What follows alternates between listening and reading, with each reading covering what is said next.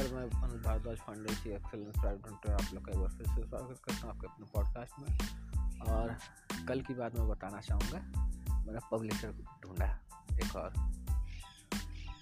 उनको मैंने मेल किया कि सेल्फ पब्लिशिंग करनी है। उधर से रिप्लाई आया आउट ऑफ़ ऑफ़िस ऑफ़िस जब ज्वाइन करेंगे, तब फ़ोन करेंगे, मैंने कर लिया अब कैसे संपर्क करें। मगर खैर, एक पब्लिशर है जो कि मेरे टच में है, जिन्होंने मेरी बुक्स पब्लिश की हैं, उनको दे सकता हूँ।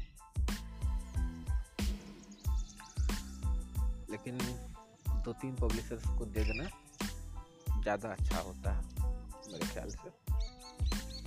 तो उनसे तो संपर्क हुआ नहीं तो जिनसे संपर्क है, उन्हीं को पब्लिशिंग के लिए देना होगा।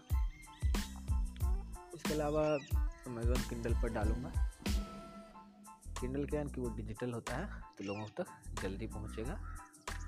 तो पब्लिशर को दूँगा, वो फ़िज़िकल करेंगे। तो वो थोड़ा सा वक्त लगेगा।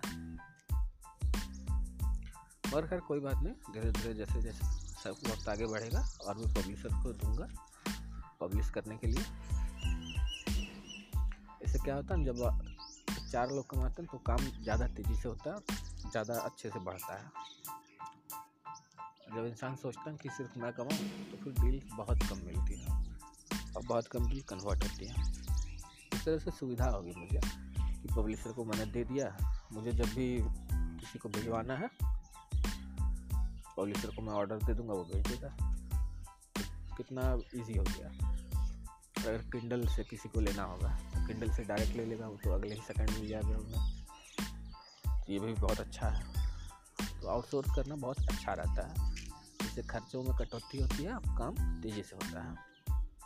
तो जो प्रोफेशनली ये काम कर रहा है, उसी से कराना ठीक होता है। अदरवाइज़ मैं चाहूँ तो लोकल मार्केट से भी प्रिंट करा के दे सकता हूँ। और जिन पब्लिशर ने मेरे बुक्स पब्लिश की हैं, वो इंडिया के हैं। चेन्नई की कंपनी है। वो भी ठीक ही है, लेकिन डिजिटल जो है डिजिटली वो लोग सेल नहीं करते हैं। इसके लिए स्पेशल पैकेज लेना होता है, जो कि अभी तुरंत नहीं लूँगा। लेकिन हाँ किंडल पर तो मैं खुद से पब्लिश कर दूँगा, ताकि लोगों को जल्दी मिले। इसके अलावा मेरे पास तो होगा ही होगा। मेरे डिजिटल एसेट्स में तो रखा रहेगा ही। और आप लोगों का अगर कोई सुझाव हो तो मुझे ज़रूर सोशल मीडिया पर भेजें। और हमें कभी भी ना किसी की बात इग्नोर नहीं करनी चाहिए। बताता हूँ क्यों। मेरी दीदी की बेटी मतलब मेरी बहन है। उसने एक बार ऐसी बात बोल दी जो हम लोगों ने सोची नहीं थी। एग्जैक्ट याद नहीं है, लेकिन बहुत अच्छी बात उसने कही, बहुत अच्छा सॉल्यूशन दिया था।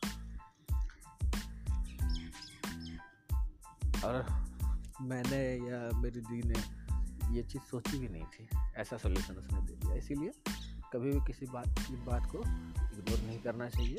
आपको अगर नहीं भी एक्सपीरियंस है तो भी आपको, हो सकता है कि कुछ ऐसी बात बोल दो, जिससे कि मुझे बहुत फ़ायदा हो जाए। मैं तो कहता हूँ दुश्मन भी कुछ बोले ना तो बहुत ध्यान से सुनना चाहिए। क्यों हो सकता है उससे कुछ फ़ायदा हो जाए? आपकी ज़िंदगी में कुछ लोग होंगे जो कि आपको ताना देते होंगे। उस वजह से आप तरक्की कर रहे हैं ना? मुझे भी जीवन में किसी लोग, कुछ लोगों ने ताना दिया है। तो उससे नुकसान नहीं, फ़ायदा हुआ क्यों मैं तरक्की कर रहा हूँ। अगर ताना ना दिया होता तो शायद मैं तरक्की नहीं करता। वही पुरानी ही पिटी ज़िंदगी जीता रहता। कभी मैं नहीं सोचता कि किसी को कामयाब करना है या ज़िंदगी में किसी का भला करना है कभी नहीं सोचता। ज़िंदगी में आगे बढ़ना है, जहाँ तक पहुँचा हूँ, जो नॉलेज मुझे है, कभी नहीं पता होता। मैं कभी ऑथर नहीं बनता। मेरी ज़िंदगी जैसे तैसे चलती रहती है। तो इसीलिए किसी की भी बात को इग्नोर नहीं करना चाहिए। कोई ताना दे रहा है तो वो आपकी तरक्की में कंट्रीब्यूशन कर रहा है। तो उसे नेगेटिवली ना ले पॉजिटिवली ले। और कोई सुझाव हो तो वो ज़रूर भेजें। क्योंकि दस लोग यहाँ दिमाग चलाते हैं, वहाँ ज़्यादा अच्छा आइडिया आता है। इंसान जहाँ सोचता है कि मैं अकेले कर लूँगा, वहाँ थोड़ी सी मुश्किल होती है। कोई आइडिया हो आपका? मेरे बिज़नेस के लिए या मेरे बुक पब्लिशिंग के लिए तो मुझसे संपर्क करें। तो इस पॉडकास्ट के लिए बस इतना ही। बने रहिए हमारे साथ। बहुत बहुत धन्यवाद। और पॉडकास्ट को सब्सक्राइब करना बिल्कुल नहीं भूलें।